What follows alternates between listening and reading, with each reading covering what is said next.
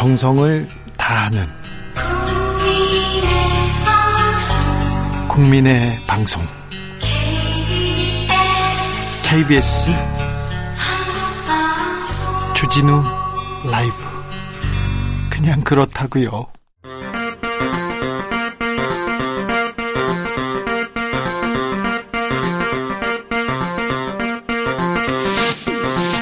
주진우 라이브.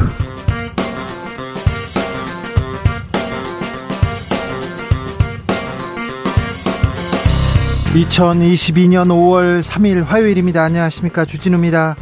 문재인 대통령이 마지막 국무회의에서 검찰 수사권 축소 법안을 의결하고 공포했습니다. 민주당은 검찰 정상화에 한 걸음 다가갔다, 국민의힘은 불법 꼼수 처리다 반발했습니다. 윤석열 정부는 사법개혁안을 내놨습니다. 검찰 권한 복원하겠다고 외치고 있는데요, 검사 출신 정미경 국민의힘 최고위원, 그리고 박성준 민주당 의원과 짚어보겠습니다.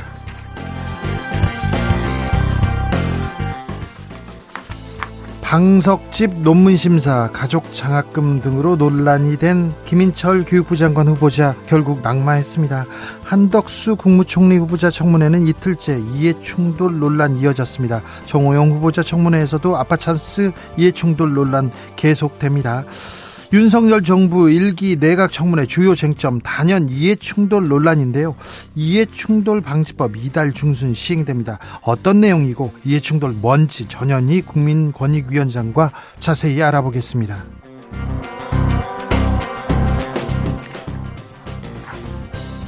윤석열 정부가 향후 오 년 동안 집중할 국정과제를 발표했습니다. 부동산 정상화, 탈원전, 사법개혁 강조했는데요, 이십 대 남성들 표심을 자극했던 여가부 폐지는 빠졌습니다. 윤 당선인이 외친 사드 추가 배치도 삭제, 병사 월급 이백만 원도 이천이십오년으로 미뤄지면서 사실상 공약 어떻게 되는 거냐, 파기냐, 이런 논란도 있습니다. 청년 정치인들과 관련 내용 짚어봅니다. 나비처럼 날아 벌처럼 쏜다. 여기는 주진우 라이브입니다.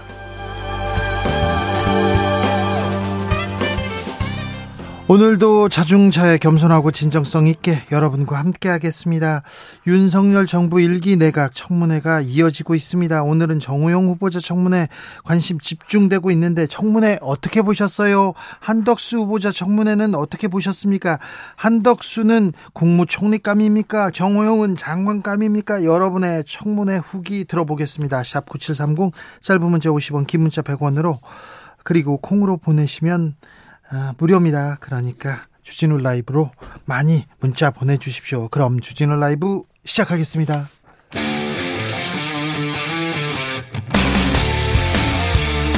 탐사보도 외길 인생 이십 년, 주 기자가 제일 싫어하는 것은?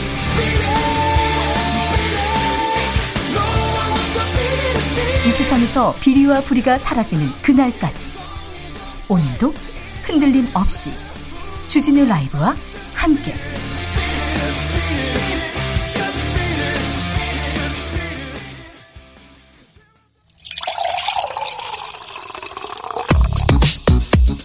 진짜 중요한 뉴스만 쭉 뽑아냈습니다. 주스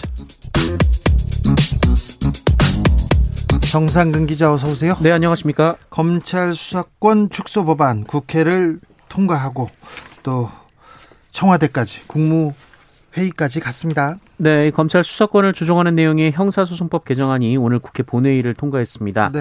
어, 지난 토요일 통과한 검찰청법 개정안과 함께 민주당이 추진한 검찰개혁법안 두 개가 모두 국회의 문턱을 넘었고요. 네. 또 중대범죄수사청 관련 논의를 맡게 될 사법개혁특별위원회 구성 결의안도 함께 처리가 됐습니다. 어, 오늘 통과한 법안의 내용을 보면, 일단 수사기관의 이른바 별건 수사는 원칙적으로 금지가 되고요.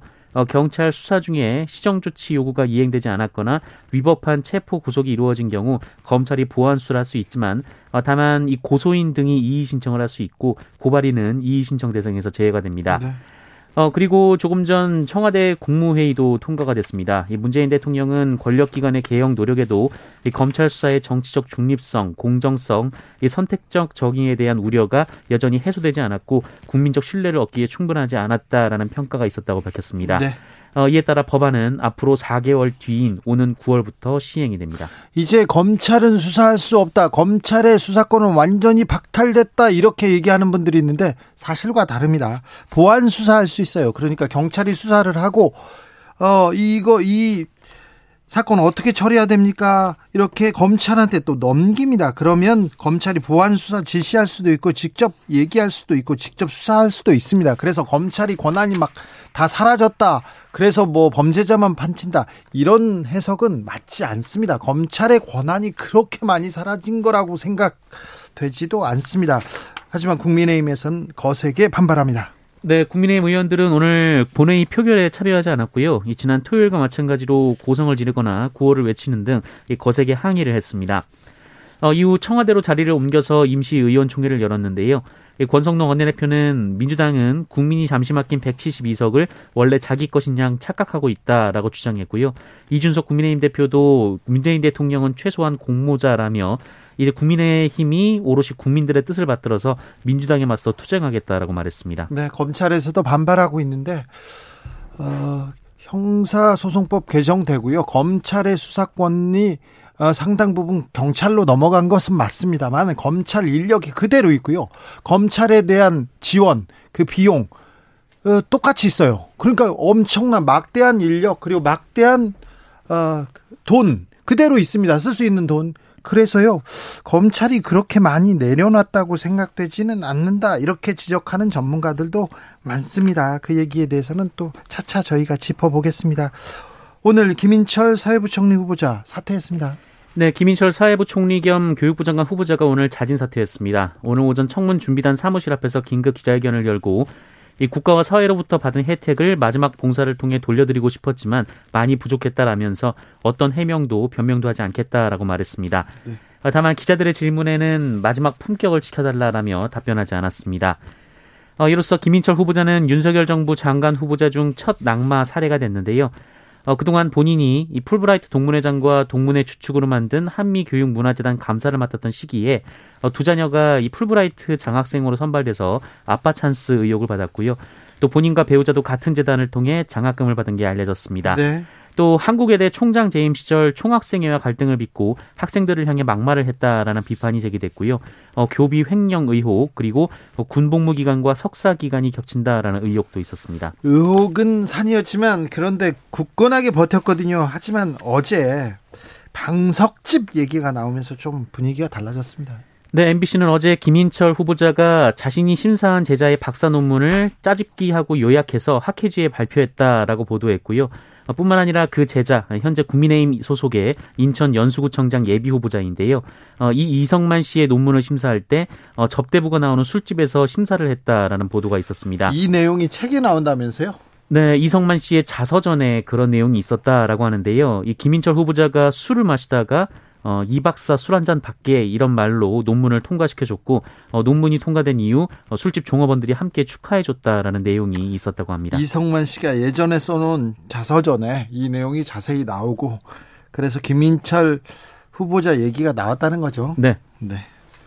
첫 번째 낙마했습니다. 낙마하면서 아, 윤석열 당선인한테 미안하다, 죄송하다는 얘기를 했습니다. 국민한테도 조금 국민 마음 덜컥 내려앉게 한 그런 부분에 대해서도 한마디 하셨으면 아, 본인이 품격, 마지막 품격 얘기할 때 조금 나았을 텐데, 그런 생각도 해봅니다.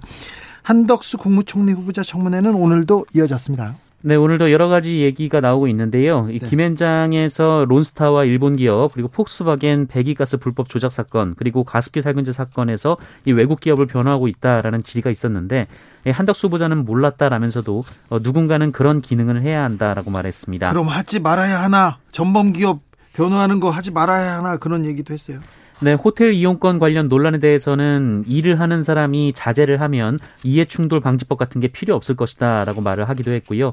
어, 김인철 후보자 낙마에 대해서는 유감스럽다라면서도 상세한 검증에 현실적 제약이 있다라고 말하기도 했습니다. 호텔 이용권은 일 년 동안, 일 년이 아니죠, 몇 년 동안 부인과 함께 그냥 썼는데 그 얘기에 대해서 조금 말이 이게 답이 아닌 답을 하신 것 같은데요. 이 내용에 대해서는 청문회장 들어간 최영두 의원하고 자세히 좀 알아보겠습니다. 잠시 후에 할게요.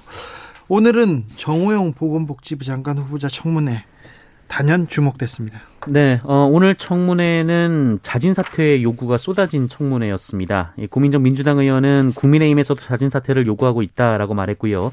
어, 민주당 강병원 의원은 김인철 후보자가 사퇴를 했는데 본인은 언제 사퇴할 것이냐라고 물었습니다. 어, 그러나 이에 대해 정호영 후보자는 안타깝고 송구스럽다라면서도 도덕적 윤리적으로 문제가 없다라면서 자진사퇴를 거부했습니다. 도덕적 윤리적으로 문제가 없다. 자진사퇴 거부했습니다만... 음.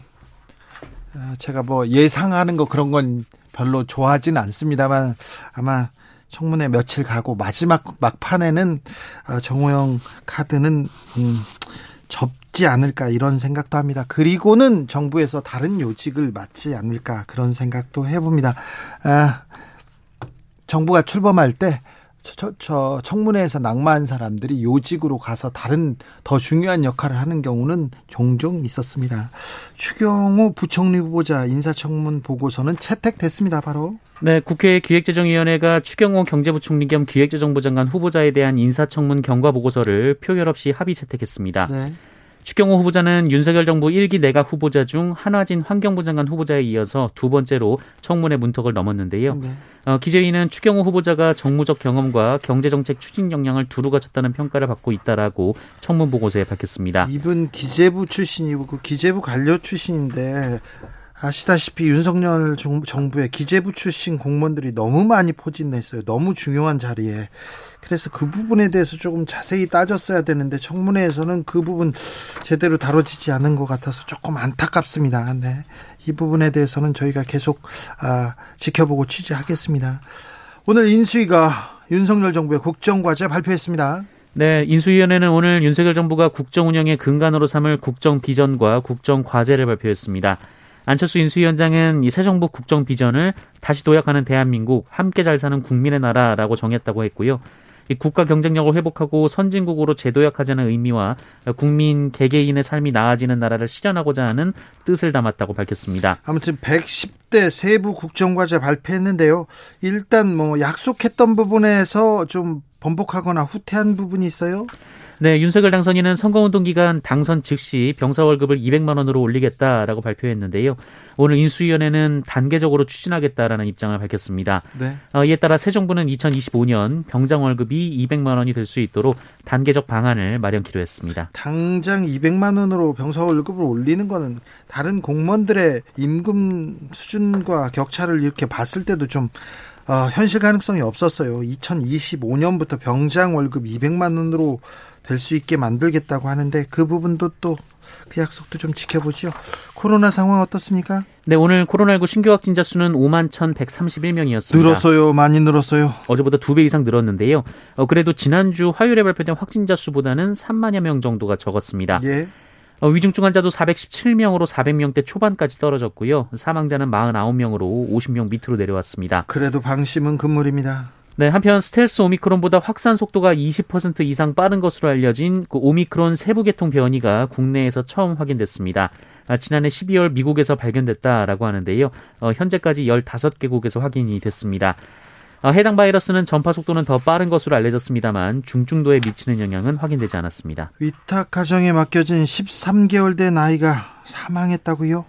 네, 어제 새벽 경기 남양주의 한 위탁 가정에 살던 십삼 개월 남자아이가 숨지는 일이 벌어졌습니다. 숨을 쉬지 않는다라는 신고가 접수됐고 소방당국이 아이를 병원으로 옮겼지만 결국 숨졌습니다. 그런데 검시를 한 의사가 아이의 손과 발에 멍 등의 상처가 있고 얼굴에도 화상 자국이 있어서 학대가 의심된다고 경찰에 신고했습니다. 숨진 아이는 입양되기 전에 아동을 보호하는 그 위탁가정에서 지난해 십일월부터 양육되고 있었고요. 최근 입양할 가정이 정해져서 법원 허가 등의 절차를 끝만 마치면 곧 새로운 부모를 만날 예정이었습니다. 어, 위탁모는 사고 당시 아이가 우유를 먹고 자다가 구토했고 다시 잠들었는데 새벽녘에 의식이 없어 보여 신고했다라고 진술한 것으로 전해졌습니다. 아직 사인이 지금 확인되지는 않았죠? 네, 확인되지는 않았습니다. 그 입양 담당 기관은 지난달 중순쯤 그 위탁모와 아이를 점검했을 때는 학대 정황이 없었고 과거 다른 아이들을 맡았을 때도 문제가 없었다라고 밝혔는데요. 어, 경찰은 학대가 있었는지 수사 중입니다. 학대를 받은 미성년자는 스스로 친권을 끊을 수 있도록 법을 개정한다고 합니다. 네, 부모에게 학대를 당한 미성년자가 직접 법원에 친권 상실을 청구할 수 있는 방안이 추진됩니다. 어, 법무부가 이런 내용의 가사소송법 전부 개정안을 입법 예고했다고 밝혔는데요. 네. 개정안은 부모 중심으로 설계된 기존의 절차를 자녀 중심으로 전환하는 것을 기본 방향으로 삼고 있습니다. 우리나라 친권은 부모 중심 그리고 남성 중심으로 되어 있는데 이 자녀 중심으로 바꾼다고 합니다. 네, 부모가 친권을 남용해서 자녀의 복리를 해치는 경우 이 미성년자가 친권 상실을 청구할 수 있도록 하겠다라는 건데, 현행법에는 미성년자가 친권 상실을 청구하려면 특별 대리인을 선임해야 됩니다. 네. 하지만 아이들이 특별 대리인을 만들기 어렵죠. 만나기 어렵다라는 점이 고려가 됐습니다. 어려워요. 어, 그리고 이혼 과정에서 이 친권자나 양육권자를 지정하는 재판이 진행될 때 자녀가 아무리 어려도 어, 아이의 진술을 의무적으로 듣도록 규정을 했고요. 네. 어, 이를 위해 아동심리 전문가를 절차 보조인으로 선임할 수 있도록 했습니다. 또 양육비 지급을 미루는 부모에게 처분할 수 있는 감치 명령 요건도 완화되는데요. 어, 현재는 법원의 양육비 이행 명령 후 삼 개월로 규정되어 있는데 이를 삼십 일 이내로 완화했습니다. 부모 중심, 특별히 남성 중심. 아, 남편, 아들, 아버지 이렇게 남성 중심으로 돼 있는 친권은 좀 바뀌어야 한다는 게 세계적인 추세이기도 한데요. 우리가 조금 음, 늦어 늦게 가고 있습니다. 지금이라도 조금 아이들 중심으로 이렇게 바꾸는 게 맞는 맞다는 그런 얘기 계속 나옵니다. 사월 소비자 물가 아. 많이 올랐네요. 오 퍼센트나 올랐어요. 네, 사월 소비자 물가 상승률이 이천팔 년 시월 금융위기 이후 최고 수준인 사 점 팔 퍼센트가 나왔습니다. 네. 지난해 사월 대비 올해 사월이 이만큼 올랐다라는 건데요. 네. 우크라이나 사태 이후 국제 에너지 가격이 급등한 데다 전기요금 인상, 또 계속되는 글로벌 공급망 차질, 이 수요 회복 등이 맞물리면서 물가가 가파르게 상승하고 있습니다. 물가 인상 이거 전 세계적 현상입니다. 우크라이나 전쟁도 있고요. 그리고 원자재값 상승도 있고요. 뭐 유통도 어렵다고 하는데 근데 우리가 삼 퍼센트대로 잘 막아섰거든요. 그런데 사 퍼센트대네요. 네, 지난해 시월 삼 퍼센트대로 올라선 뒤 오 개월간 삼 퍼센트대를 유지했는데 네. 올해 삼월에 사 퍼센트대를 처음 넘어섰고 어, 지난달에는 사 퍼센트 후반까지 뛴 상황입니다. 어, 말씀하신 대로 석유류 같은 그 원가가 많이 상승했는데요. 석유류가 삼십사 점 사 퍼센트 올랐고요. 네. 수입 소고기도 이십팔 점 팔 퍼센트가 올랐습니다. 주스 정상근 기자와 함께했습니다. 감사합니다. 고맙습니다. 사일육사 님께서 어떤 사람이든 국민을 잘 살게 해주면 최고입니다. 이렇게 얘기했고요. 일사공사 님 인사청문회를 보면요. 나도 저동, 저동든가 싶어서 뒤돌아보게 됩니다. 화만 나는 청문회 안 하면 안 되나요? 아유 그래도 국민의 그 입장에서 국민들의 장관으로 총리로 일 잘할 수 있도록 이렇게 검증 잘 해봐야죠. 아, 이성광님 낙마로 끝나면 재미없죠. 위법관계 확인 후 처벌까지 마무리되어야 공정과 상식입니다. 이렇게 얘기했습니다. 아, 자 청문회 현장으로 가보겠습니다. 오늘 청문회에서 어떤 얘기 나왔는지 그리고 김앤장 론스타 어떤 쟁점이 있었는지 한덕수 총리 후보 청문회장에 들어갔던 아, 최영두 국민의힘 의원 나와 계시죠? 네, 안녕하십니까. 네, 어, 또 오늘의 청문회 이틀째입니다. 그런데 민주당에서는 계속 자료 제출 논란, 아, 계속 문제가 있다. 제출 안, 안 해서 지금 검증할 수도 없다고 비판하는데 어땠습니까? 객관적인 저 수치를 보면은 네. 좀 무리한 말씀인 것 같습니다. 현재까지 요청된 자료가 천오백여 건입니다. 네. 또 늘었네요. 이낙연, 예, 이낙연 총회 때는 삼백십구 건이고 이게 물론 청문회를 하다 보면 늘어납니다. 근데 당초에 청문회 시작 직전에 천백 건이었거든요. 네.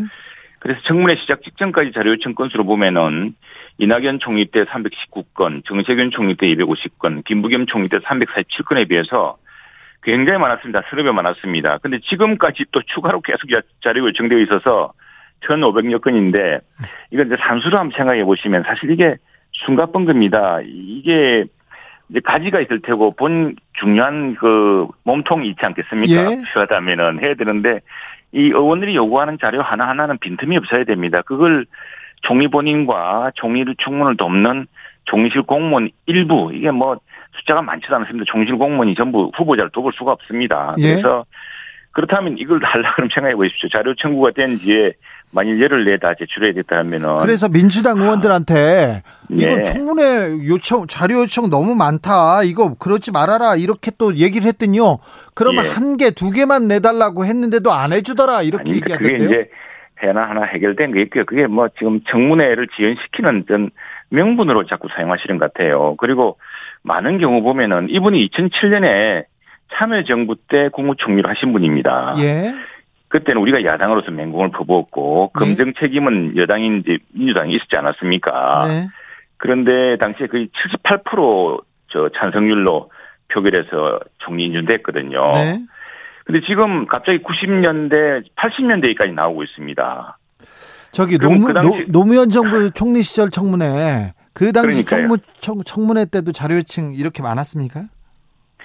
그러니까 지금 그러니까 당시에 그 이제 노무현 정부 때 저 문 저 참여정부 때 총리로 발탁하면서 그 당시에 검증 책임이라든가 이런 것들은 다 그 당시 정부에 있었던 민주당이 있던 거 아니겠습니까? 예. 근데 그걸 뒤늦게 가져와서 지금 그때보다 벌써 저 참여정부 때보다 몇 년이 지났습니까? 네. 지금 그 당시에 이천오 년 육 년이었다 치면은 이천칠 년이었으니까 어 이천이십 지금 십오 년이 더 지나서 더 구하기 어려운 자료들을 가지고 요구를 예. 하니까 자료 제출 힘들죠. 네. 힘들고 그래서 저는 생각합니다. 일단 이천칠 년 이전 거는 민주당이 다 검증했던 거 아니냐. 그렇다면은 그 이후에 지금 중요한 뭐 김앤장에서 일이라든가 그런 의혹에 대해서 네. 토론하고 예.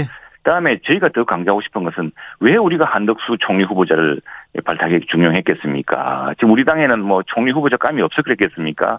지금은 그 국내외 안팎으로 정말 퍼펙트 스톰이라 불릴 만한 모든 악재가 다 몰려오고 있고 굉장히 대내외 환경이 어렵기 때문에 특히 통상 경제 뭐 다 어렵기 때문에 좀 초당파적으로 이끌 수 있는 능력이 있는 총리 후보자를 골랐던 거거든요. 그래서 좀 그렇다면 이 퍼펙트 스톰이나 새 정부가 직면한 여러 가지 그 국내외 대외 환경 그 모든 악재들을 어떻게 극복할 것인가 과연 그런 정책 능력이 있느냐 네. 그리고 당신은 책임 총리로서 대통령에게 올바른 그 저 국정에 어 저 조언을 할 수 있느냐, 그 여야 협치를 이룰 수 있느냐 이런 것들이 오히려 청문회에 초점이 되어야 되는데 의원님? 이천칠 년 이전까지 네네. 그럼 이천칠 년 이후에 그 론스타 의혹, 이해충돌, 전관예우 이런 거 그리고 또 단기간에 재산 많이 는 거 이런 의혹들은 소명이 됐습니까? 네, 상당히 그 후보자가 많이 말씀을 했고 우선에 재산이 많이 늘었다는데 그냥 부동산 가격 상승으로 이십육 억이 늘었습니다. 이거는 민주당 의원들도 전부 오늘 청문위원들 중도 상당수가 재산이 증가했는데 네. 무슨 노력을 해서가 아니라 문재인 정부 들어서 집값 폭등으로 넓었죠. 이게 이제 그리고 김앤장에서 이제 한 해 한 최근 삼 년 사이를 보니까 네. 소득 자료를 냈습니다. 한 오억씩 세전 소득이 오억입니다. 오억 정도 되는데 네. 어 모두 이억 가까운 세금을 냈습니다. 냈고 그다음에 뭐 배우자 그림을 판매해서 배우자 재산이 늘었다는 그것도 아니고 제 배우자가 모친으로부터 상속받은 재산, 이게 삼억, 그게, 이제 뭐, 이게, 저, 기, 기금이 돼가지고 돈을 불린 게 된 것이고, 그런 것들을 후보자가 당당하게 해명을 했고요. 그 다음에 이제 그 또 하나 쟁점은, 그럼 김앤장이 있으면서 기업의 이익을 위해서. 어떤 일을 했는지, 거, 예. 예, 로비를 한 거 아니냐, 그랬는데, 그것도 지금, 어, 우리 저, 국내 대형 로펌들이 국내 기업들의 국내 송사라든가 국내 이권을 위해서 일하는 그 그건 아주 일부에 속합니다. 제가 오늘도 김앤장 대표 변호사를 불러서 정인으로 제가 청문도 하고 했는데 김영무 변호사요? 김영무 변호사 대신에 이제 이 정재성 변호사가 대표 변호사 나오셨 변호사 나오셨는데 네. 자 우리 지금 국제 법률 전쟁입니다. 우리가 통상 국가이기 때문에 투자 협정. 근데 지금 그 유명한 론스타도 지금 이게 국제법률 분쟁 아니겠습니까? 그렇죠. 예, 우리가 론스타란 그 미국 기업으로부터 지금은 우리가 소송 대상자가 되어서 이걸 방어하고 있지만 우리는 이제 중국이라든가 다른 나라에 우리가 투자했다가 갑자기 그 지방 정부나 그 정부의 상황 변화로 투자 조건이 변화된다거나 투자 원금을 보증 못 받거나 하면 우리도 해야 되는 것이거든요. 이제 그런 것들을 사실은 어 이 저 후보자는 김앤장에서 총리 때의 경험 그리고 국제통상 전문가로서 오이시디 대사 그다음에 주미 대사 또 원래 경제통상 쪽으로 쭉 통상국장으로 해서 이렇게 크신 분 아닙니까? 그렇죠. 그래서 누구나 이제 하버드 경제학 박사로서 영어에도 능통하고 해서 이제 그런 것들을 말하자면 국가적으로 국가가 당한 소송 론스타에 스케입된 것도 지금 그 문제된 것도 론스타의 소송에 대비하기 위해서 우리 대한민국 정부를 위해서 그 저 변론 요지를 써준 겁니다. 그게.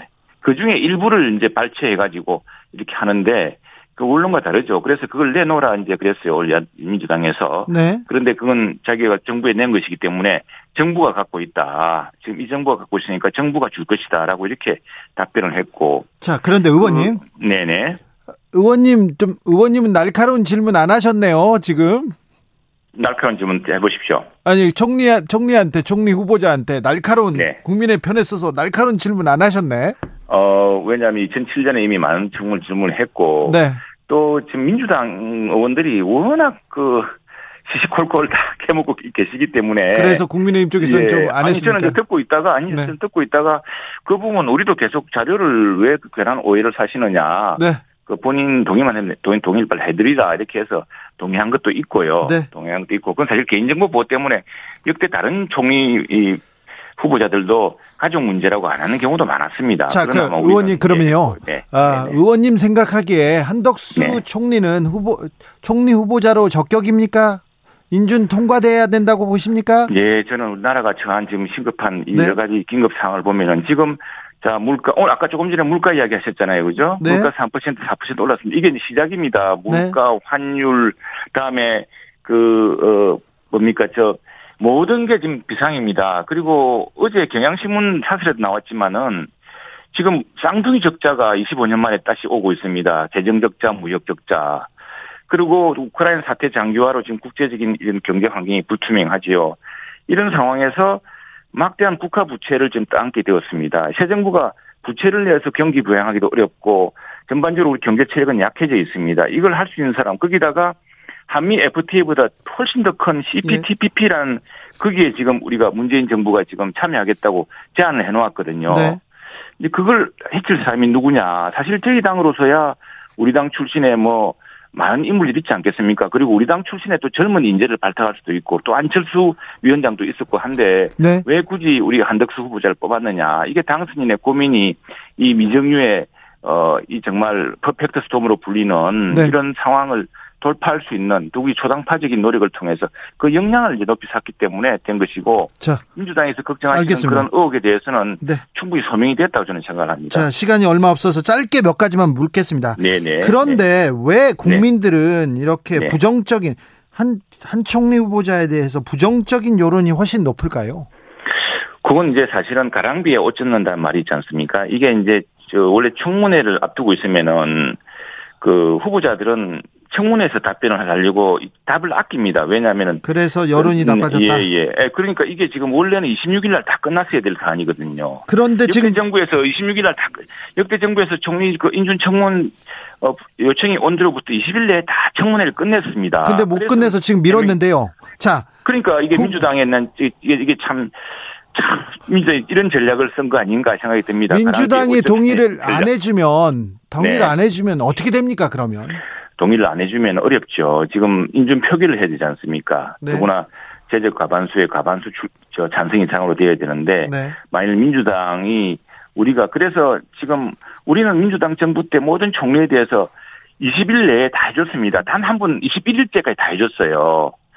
지금 언론의 팩트체크 중에 잘못된 부분은 청문회는 어쨌든 이십 일, 이십 일 다 끝내줬습니다. 그러면은 그 뒤에 청문 채택, 그러니까 뭐 표결까지 전부 이십팔 일, 이십일, 지금 오늘 진짜 최영 이십팔 일째인데 네. 이십팔 일 전에 다 끝났습니다. 끝났는데 지금 이렇게 되어 있거든요. 그러나 우리가 뭘 항변을 할 수가 없는 것이 민주당이 다수당이고 백칠십 석을 갖고 있기 때문에 민주당이 협조를 구하지 않으면은 이 인준 표기를 할 수가 없는 상황입니다. 알겠습니다. 그 때문에 저희들이 네. 절박합니다. 네. 알겠습니다. 상황은 또 스튜디오에서 다시 만나서 얘기하시죠. 네, 고맙습니다. 지금까지 국회에서 최영두 국민의힘 의원이었습니다. 교통정보센터 다녀오겠습니다. 임초희 씨.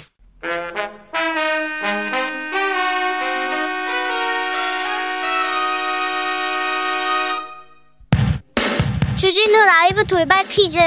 오늘의 돌발 퀴즈는 객관식으로 준비했습니다. 문제를 잘 듣고 보기와 정답을 정확히 적어 보내주세요. 한국이 세계 언론자유지수에서 지난해보다 한 계단 내려간 사십삼 위를 차지했습니다. 언론 자유도가 최악인 나라로는 백팔십 위에 북한이 꼽혔는데요. 우크라이나 침공을 정당화하기 위해 미디어를 활용한 러시아도 백오십오 위로 하위권을 기록했습니다. 일 위는 육 년 연속 이 나라가 차지했는데요. 이 위는 덴마크, 삼 위는 스웨덴으로 북유럽 국가들이 강세를 보였습니다. 북유럽의 스칸디나비아 반도에 위치한 어업 강국으로 오슬로가 수도인 이 나라는 어디일까요? 일 번 노르웨이, 이 번 세인트 빈센트 그레나딘. 다시 들려드릴게요. 일 번 노르웨이, 이 번 세인트 빈센트 그레나딘. 샵 구칠삼공 짧은 문자 오십 원, 긴 문자는 백 원입니다. 지금부터 정답 보내주시는 분들 중 추첨을 통해 햄버거 쿠폰 드리겠습니다. 주진우 라이브 돌발 퀴즈, 내일 또 만나요.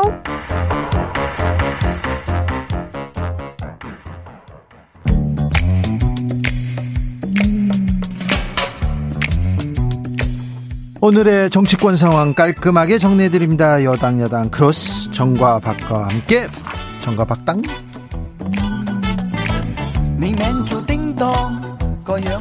여야 최고의 파트너입니다. 주진우 라이브 공식 여야 대변인 두 분 모셨습니다. 박성준 더불어민주당 의원, 어서 오세요. 네, 안녕하세요. 그리고 정미경 국민의힘 최고위원 모셨습니다. 네, 안녕하세요. 네, 잘 오셨죠? 어, 김인철 부총리 겸 교육부 장관 후보자가 자진 사퇴했습니다. 윤석열 정부 첫 낙마인데요. 이 소식 어떻게 보셨어요, 정미경 최고위원님? 어, 원래 예견하고 있었습니다. 네. 네. 정호영 후보자는요? 아마 하시지 않을까요? 그렇겠죠? 네. 하신답니다. 아니, 저는 좀 순서가 바뀐 것 같아요. 네. 뭐냐면 정호영 복지부 장관 후보자가 먼저 사퇴하지 않겠냐 이런 생각을 했거든요. 보통 상식을 가진 사람들은 그렇게 생각하지 않겠습니까? 근데 뭐 김인철 장관 후보자도 뭐 문제가 있어서 자진 사퇴를 했는데, 지금 봐서는 김인철 후보자는 오히려 좀 양심이 있는 것 같고, 정호영 장관 후보자 같은 경우는 언제까지 이렇게 있을 것인지. 어, 작전 아닐까요? 그 작전 같기도 하고요. 근데 네. 뭐 작전이라고 우리가 볼 필요가 있겠습니까? 뭐 있는 현상으로만 보면 되는데, 아무튼 정호영 장관 후보자는 그 아들, 딸, 그 의대 편입 입시와 관련된 의혹 제기 문제라든가 병역 관련 문제라든가 여러 가지 지금 의혹 제기가, 아무튼 오늘까지는 도덕적 윤리적으로 문제 없다 이렇게 얘기하셨습니다. 한동훈 법무부 장관 후보자 인사청문회는 연기됐습니까? 그 자료 제출 건도 좀 있는 것 같고요. 또 증인 신청 문제도 있는 것 같은데, 지금 한동훈 그 법무부 장관 후보자와 관련된 어, 인사청문회가 좀 난항을 겪고 있는 것이죠. 네. 네. 이 한동훈 장관 후보자 청문회를 조금 또 좀 주목해서 네네. 집중하려고 하는 겁니까, 민주당에서? 주목하고 뭐 집중하려고 하는 게 아니라 이제 집중의 대상이 된 거죠. 한동훈 법무부 장관 후보자가 결국은 이번 검찰개혁과 관련된 부분도 있고, 또 특히 윤석열 당선인이 검찰에 대한 직할체제를 강화하는데 그 중심 인물이 한동훈 법무부 장관일 것이고, 또 한동훈 법무부 장관은 그 검사 시절에 검언 유착과 관련된 부분에 대한 수사 선상에 있었는데, 우리가 잘 알고 있듯이 휴대전화 비밀번호를 검찰이 못 풀어서 네. 우리가 수사를 하면은 상식으로 우리가 알고 있지 않습니까? 휴대전화 확보하고 비밀번호 풀어서 그 사람에 대한 동선이라든가 증거 확보를 하는 것이 마땅한데, 검찰에서 휴대전화를 확보하고도 휴대전화를 풀지 못했다 해서 무혐의 처리한 거 아니겠습니까? 이게 과연 법무부 장관 후보자로서의 모습이냐, 이런 내용들을 검증하지 않겠습니까? 전직 검사 정미경. 아니, 이재명 후보는 그 비밀번호, 핸드폰 비밀번호 검, 수사기관에 안 준 사람이에요. 그런 사람을 대선 후보로 만든 민주당이 지금 무슨 한동훈 후보자. 이재명 후보가 언제 핸드폰을 제출했었나요? 이재명 후보 그 핸드폰 비밀번호 안 줬잖아요. 저는 그거 처음 듣는 얘기인데. 소식인데 어떤 얘기인데. 뭘 처음 듣는 얘기예요. 아니, 그거 팩트 체크를 해야 될 것 같아요. 아, 팩트 진짜. 체크하세요. 다 나와 네. 있으니까. 이재명, 다 나오고 있다고요? 이재명 후보 이렇게 네이버에 검색하면 다 나와요. 네. 핸드폰 비밀번호 그거 이렇게 하면 다 나와요. 알겠습니다. 검색해보겠습니다. 어, 그래서 하여튼 그리고요. 그런 사람을 대선 후보로 만든 그 민주당에서 그런 얘기는 할 소리는 아니고, 지금 상식이라는 단어를 민주당은 쓸 수가 없습니다. 예, 왜냐하면 다 아시겠지만 옛날에 조국 수호대를 만들고 아빠 찬스, 엄마 찬스, 그 부모가 조, 정경심 교수까지 했던 그 사건에 대해서 조국 수호대 만들고 그렇게 지지하고 이랬던 그 민주당 의원들이 지금 와가지고 정호영 얘기를 하고 김인철 얘기를 하는 거는, 그건 상식에 맞나요? 그건 양심에 맞습니까? 민주당에서는 기회가 될 때마다 사과하고 그랬잖아요. 에이, 뭘 사과를 해요. 내 제대로 사과한 거 한 번도 못 봤는데. 제가 볼 때는 민주당 의원 전체가 나와서 국민들께 사과해야 돼요. 정식으로. 그래서 제가 볼 때는 국민의힘은 사실은 지금 민주당이 뭐라고 해서 이거를 자진 처리하고 자진 사퇴하고 이러는 거 아니에요. 국민의 눈높이에 맞춰서 하는 겁니다. 그게 맞는 거고요. 그러니까는 민주당이 만약에 이 청문회에서 김인철과 그다음에 정호영에 대해서 얘기를 하려고 하면, 저는 먼저 과거에 그들이 그 조국 청문회에서 보여줬던 그것들에 대해서 전부 다 사과해야 돼요, 국민들한테. 그, 아니, 그게 저, 상식적이고 양심에 맞는 겁니다. 어, 정미경 최고위원님이 네. 뭐 여러 이제 지적을 했는데 그동안 대선 과정에서 그 공격으로 해서 좀 윤석열 당선이 된 거 아니겠습니까? 그러면서 무슨 얘기를 했습니까? 공정과 상식 이유로 정치를 하겠다 슬로건을 내세웠는데 지금 보면 윤석열 당선인의 인선 내각들을 보면은 공정도 없고 상식도 없고 국민도 없고 감동도 없는 거 지금 인선 아닙니까? 누가 지금 상식적인 인물들을 내세웠습니까? 지금 보면 기업 찬스 썼고 가족 찬스 써서 이게 상당히 문제가 돼서 지금 낙마하는 건데 지금 정호영 보건복지부 장관 후보자 같은 경우나 대체적으로 지금 인물들을 보면 그 경험과 축적된 인물에 의해서 평가받는 것이 아니라 지금 윤석열 당선인과 매우 가깝다라고 하는 쪽에서 인선이 된 것이 아니냐. 그러니까 우리가 능력과 자질을 검증한 것이 아니라 오히려 윤석열 당선인과 가까운 사람 중심으로 내각을 인선했다는 시각이 있단 말이에요. 가까운 분들이 장관, 뭐 장관 후보자가 된 거는 맞죠. 아니 그렇게 따지면 문재인 대통령은 그럼 가깝지 않은 사람들 인선했어요. 그러니까 그거는 지적이 정확하지가 않은 거예요. 만약에 지금 문재인 대통령 과거에 그 인선 다 했잖아요. 청문회 때 국민의힘이 서른 명 이상 되는 사람들 전부 다 합의해 주지 않았어요. 다 문제가 있었잖아요. 그런데도 그런 거 무시하면서 임명하셨어요. 그러면 그때 문재인 대통령이 그렇게 하자 많은 사람들을 그냥 통과시킬 때 민주당이 어떤 모습을 보여줬습니까? 무조건 그 청와대 지지하지 않았습니까? 근데 제가 지금 말씀드리는 건 국민의힘은 그렇지 않아요. 윤석열 당선자가 지금 김인철 그다음에 정호영 이렇게 올리셨지만 제가 말씀드리잖아요. 아닌 건 아닌 거라고 말해야 된다고. 국민의힘은 정호영에 대해서 우리가 편들어주지 않겠다라고 이미 얘기하고 있습니다. 그러니까 그걸 가지고 공정 뭐 이렇게 얘기하시면 안 되지. 과거에 그러면 왜 문재인 대통령이 하자 많은 사람들을 올렸을 때 장관으로 왜 민주당은 그때 반대하지 않았습니까? 지금 그러니까 지금 아니, 제 얘기는 우리가 상식적으로 좀 했으면 좋겠어요. 아닌 건 아니라고 말하는 그런 공정과 분위기를. 상식을 이제 윤석열 당선이 얘기했는데 지금 인선의 공정과 상식이 저는 보이지 않다라는 것을 좀 지적을 하고요. 지금 한덕수 국무총리 후보자 같은 경우도 지금 우리가 사적 영역과 이제 공적 영역을 나누는데 한덕수 국무총리 후보자가 과거에 이제 공직 생활을 하면서 공적 영역을 이제 해왔죠. 그러다가 경제적인 이득을 위한 민간 영역에서 활발한 활동을 했단 말이에요. 그러면 수많은 재산을 모았으면 거기서 그 일을 하시면 되는 건데 다시 공직을 하겠다라고 하는 것이 맞냐. 지금 보면은 공직, 김앤장, 공직, 김앤장 왔다 갔다 했단 말이죠. 그러면서 어 지금 사 년간 지금 내용을 보니까 회의 네 번 하고 간담회 주재했는데 십칠 년부터 사 년간 고문료가 한 이십억 원 가까이 받았다는 거 아니겠습니까? 그러면 이 이걸 누가 국민이 타당하다고 생각하겠습니까? 지금 알겠습니다. 얘기한 것처럼 공정과 상식이 맞지 않습니까? 여기까지 않는 가겠습니다. 정미경 최고위원님, 네, 어, 검사도 하셨고요, 국회의원도 하셨고요. 어, 국회의원 안 하실 때 다른 기업에 고문하시거나 로펌에 고문으로 계시거나 그러시진 않으셨죠? 본인 예, 네. 한 적이 없는 네. 것 같아요. 그리고 왜냐하면 저는 사실은 저희 그 남편이 하는 변호사. 네. 그 사무소, 사무소에 할 때, 그러니까 네. 안 할 때는 들어갔다 나왔다 네, 이렇게 네. 하고 있기 때문에. 네. 그, 근데 국회의원을 음. 하시고, 그리고 또 검사셨고, 정미경 정도의 유명세면 다른 기업에서도 사회이사 해달라고 고문해달라고 했을 텐데 왜 안 하셨습니까? 아니요, 그런 적이 없어요. 안 하셨다고요? 네. 없었다고요? 네. 네. 넘어가겠습니다. 그러면요, 검찰개혁 법안 중 형사소송법, 검찰 수사권 축소 법안 통과됐어요. 국회 통과하고 국무회의 의결 됐습니다. 어떻게 보셨어요, 정미경 최고위원님? 국무회의 그 겸손하신 시, 그 국무회의 시간도. 그, 이 국회에서 이제 딱 통과되면 그 시간에 맞춰서 지금 공표하려고 그 맞춰갖고 한 거잖아요. 국무회의를.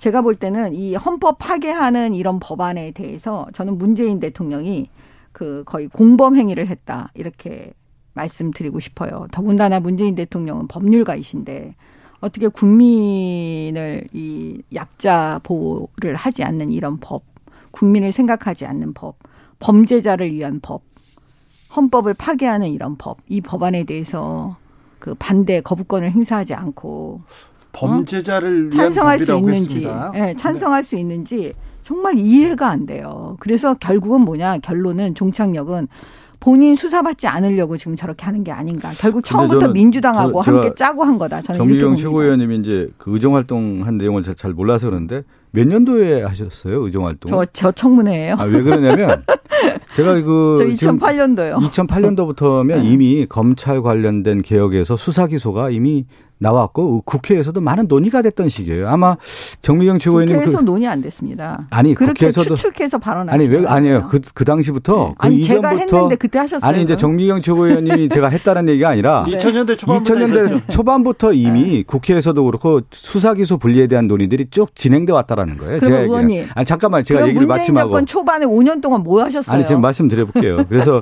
수사 기소 분리에 대한 내용들을 쭉 논의를 해왔던 거고 그것이 네. 이제 숙성의 숙성의 단계를 왔. 와서 이번에 이제 법안인 여야가 합의했던 거 아니겠습니까? 그래서 이제 물꼬가 터진 거죠, 사실은. 근데, 근데 왜 꼼수 탈당은 왜 하세요, 그러면? 아, 진, 그렇게 말... 여야가 합의하고 잘하는데 꼼수 탈당은 왜 하고? 나 진짜 묻고 싶어요. 아니, 필리버스터는 왜 못하게 해요? 그러면 그거 법에 왜 필리버스터 왜 넣어놨어요? 여야가 합의해가지고. 필리버스터도 다 하게 했잖아요. 뭘, 뭘 하게 해내. 그거 못하게 하려고 세상에 회기 쪼개기 하고. 이런 분들이 아니, 어디서 그러니까 이게 양심에 국회, 맞아요. 아니 국회의 정당한 법절차에서 한 것이죠. 그것은. 그게 무슨 정당한 법절차예요. 그러면 여야 합의한 아니, 것을 누가 깼습니까. 그게 자, 꼼수지. 근데 정미영 최고위원은 이렇게 자, 자. 맥락을 보시고 얘기하셔야지. 꼼, 네. 아니 맥락 얘기하면 제가 할 말씀이 많습니다. 아니 우리 헌법은요. 정신은 수사와 기소 분리하지 않아요. 헌법부터 바꾸고 하세요. 그걸 갖다가 그 규정이 없다 그러면서 억지를 피우면서 헌법을 파괴하는 이런 그 법안. 그 부분은 헌재에 가 있으니 판단을 네. 받아보자고요. 아니 그리고 마, 제가 마지막으로 이 그 부분에 대해서 얘기를 하면. 헌재에 가는 것도요. 검찰에서는 권한쟁의 심판을 청구 대상이 아닙니다. 헌법기관이 아니기 때문에. 아니 그 이 법안에 대해서 효력정지 가처분을 했는데 이거는 제가 볼 때는 헌법재판소에서 심각하게 볼 내용이에요. 왜냐하면 아까 그 꼼수 탈당 때문에 그런 거고. 네, 아니 그 국회 안에서의 정당에 대한 탈당 같은 경우는 언제든지 할 수가 있는 것이죠. 그렇게 해서 자기의 의사에 따라 하는 것이기 때문에 아니죠. 아니 이제 지금 예를 들어서 아니, 자, 아니 보여지는 모습에서는 그것이 이제 국민들에게 오해의 소지가 있겠지만 법적인 절차에서는 문제가 없는 겁니다. 그것은. 정미경 아니죠. 최고위원님 이거 물어볼게요. 음. 꼼수일 수는 있지만 불법은 아니지 않습니까? 예를 들어서 전혀 아니죠. 그건. 세금 네. 탈루요. 세금 탈루. 그건 불법이죠. 그거 어떻게 생각? 불법이죠. 불법이죠. 네. 마찬가지예요. 이것도 그런 탈루인 거예요. 어, 그게 뭐예요? 아니 그게 겉으로는 세금 탈, 탈세라는 게 뭔지 아십니까? 겉으로는 유능한 변호사들이 붙어가지고 법적으로는 위반하지 않아요. 그렇지만 결국 이건 탈세라고 우리가 얘기하고 있는 거예요.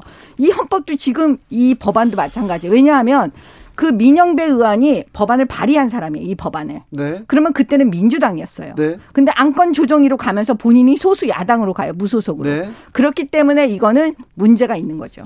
바로 문제, 이게 아니, 그 팔세하고 똑같은 정당의 거예요. 탈당에 대한 문제는 전혀 이제 문제가 되는 게 아니고요. 지금 얘기한 것처럼 그렇게 얘기를 해버리면 형사소송법 오늘 왜 그러냐면 어떤 수사할 때 별건 수사하지 말라고 하는 게 이번 형사소송법의 취지 아니겠습니까? 그런 걸로 지금 얘기를 비화시켜서는 지방선거로 넘어가겠습니다. 네. 자, 재보궐선거도 아니, 아니 한 말씀을 더 드리면 뭐냐면 이 법안은 국회의원들을 위한 로또 법안이에요. 국회의원들은 이제 완전히 법의 사각지대에 가 있는 거예요. 그래서 만약에 이게 그렇지 않습니다. 만약에 네. 이게 진정성이 있으려면 그건 아니죠. 앞으로는 아니죠. 그렇죠. 아니요. 경찰은 수사를 안 합니까? 공수처는 검찰, 수사를 안 합니까? 검찰에 아니 공수처 하면 관용차요. 관용차로 수사하는 사람들을 그 사람들이 어떻게 고위공직자를 수사합니까? 그리고 경찰은 지금 뭐냐면 사법경찰관이 그 변호사 자격증이 없어요. 그러면 그 사람들이 국회의원들을 어떻게 수사합니까? 그래서 제가 볼 때는 변호사 앞으로는 변호사 자격이 있어야만 수사를 합니까? 아니죠. 변호사 자격증이 있어야 기본적으로 그 검 판사하고 대등한 지위에서 수사할 수 있는 거예요. 정미경 최고위원님. 나중에 어떻게 하려고 그래요? 그리고 제가 아니, 말씀드리는 제가, 건 뭐냐면. 아니 제가 저도 좀 얘기를 하자고요. 아니 이거 한마디만 하고. 한마디만 하고 얘기 넘어갈게요. 검찰에 앞으로 우리는 이런 국민들과 함께 법안 운동을 해야 돼요. 뭐냐. 검찰의 직접 수사권에 딱 세 가지만 두면 됩니다. 국회의원, 고위공직자, 선거사법. 이 세 가지만 검찰이 직접 수사할 수 있도록 하고 나머지는 다 손 털어도 저는 상관없다고 오, 봐요. 그 부분은 조금 더 이, 뭐 논리적입니다. 아니, 이해가. 아니, 지금 음. 우리나라의. 이게 지금 법... 보면 왜 국회의원은 아, 자기를 한마디 하셨으니까 이제, 이제 그만하세요. 네. 저도 좀 얘기 좀 하자고요. 네.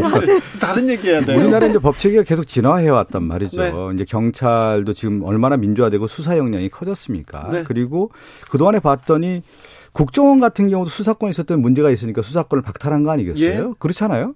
그다음에 이제 검찰도 역시 수사권에 대한 과도한 비대함이 있어서, 그리고 검찰의 비리 사건에 대해서는, 검찰이 저지른 비리 사건에 대해서는 누가 수사를 했습니까? 그런 문제들이 있다 보니까 수사 기소를 분리하고 오히려 이제 고위공직자 수사처를 통해서 엄격하게 조사하자라고 하는 것이 지금 법의 취지에 맞게 나온 거 아니겠습니까? 그러니까 자, 사회의 어떤 큰 변화 물꼬의 변화와 더불어서 이 법들이 만들어졌다 이렇게 봐야 되는 거죠. 알겠습니다. 지방선거 물어볼 거 있어요. 네. 나 정미경 최고위원한테 이 부분 이거 물어보려고 그, 했는데 국회의원들만 안철수, 좋은 법안 만들고 그렇지 않습니다. 양심이 있습니다. 자, 지금. 안철수 위원장. 네. 저기 경기 분당갑에 나오는 거죠? 나오셨으면 해요. 그래요? 네. 나오셨으면. 국민의힘에서도 그렇게 생각하는 분들이 네. 많습니까? 네. 네. 그, 그 나오시겠네요. 정미경 최고가 나온다고 하면 나오죠. 네. 뭐. 아니, 나오는 제가 것 같습니다. 무슨. 음. 아니, 전체적인 분위기는 안서, 안철수 인수위원장이 이제 분당으로 나가는 분위기를 좀 만들어가는 것 같아요. 예.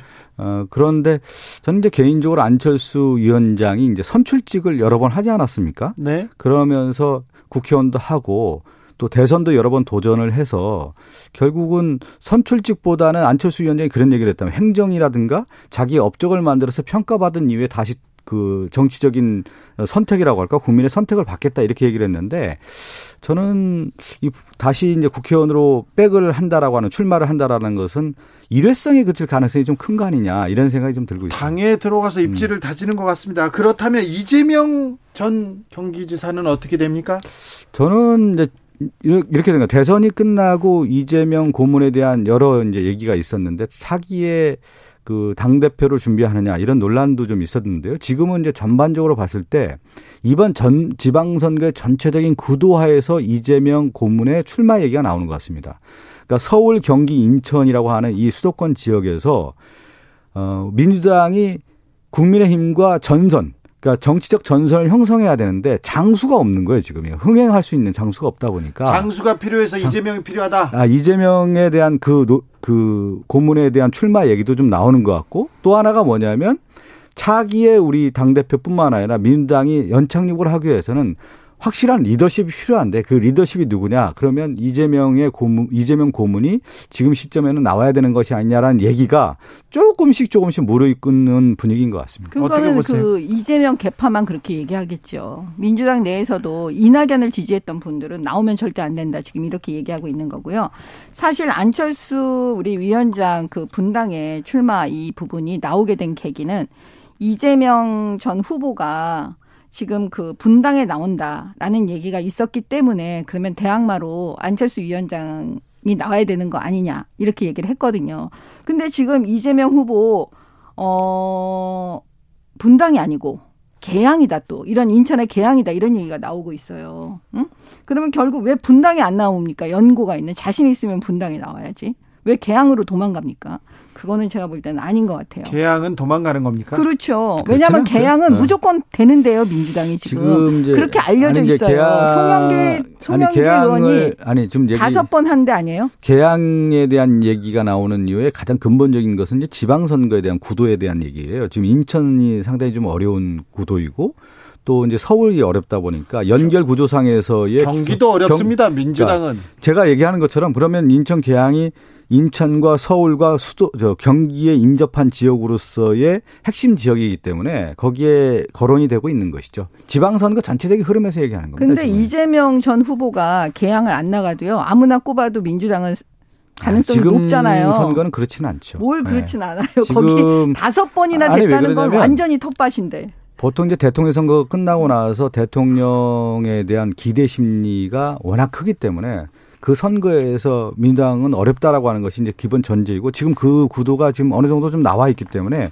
우리 입장에서는 이번 지방선거 매우 중요한데, 그러면 네. 지방선거를 치기 위해서 누군가는 필요를 한 것이죠. 그러면 그 핵심 지역이 어디냐? 그러면 보궐선거 지역이 나와 있을 경우에는 파트너십으로 했을 경우는 그 가능성에 대한 것을 열어놔야 되는 것이죠. 근데 상식적으로 네. 말하면 이재명 후보는 분당으로 가는 게 맞아요. 분당에 나오시는 게 맞지. 연고도 있고. 네. 네. 아니 상식적인 그리고 뭐냐면 지금, 저, 지금 편한 대로 가시는 게 아니고 그 본인이 생각할 때 연고가 있는 험지라도 그걸 가는 이제, 게 구도에 맞잖아요. 아니 그건 이제 국힘에서 바라보는 시각이고요. 또 민주당에서 바라보는 시각이 좀 다르고 전체적인 판을 보는 거고, 그거는 부분적으로 볼 수가 있는 거니까. 국민들은 음. 어떻게 볼지, 만약에 이재명 선대 상임 고문이, 고문이죠, 고문이. 상임 고문이 개항으로 네. 가는 걸 국민들은 어떻게 생각할지, 정미경 최고의 지적대로 도망 아니냐 이렇게 얘기할지도 그럴지도 좀 그것도 좀 고려 대상이네요.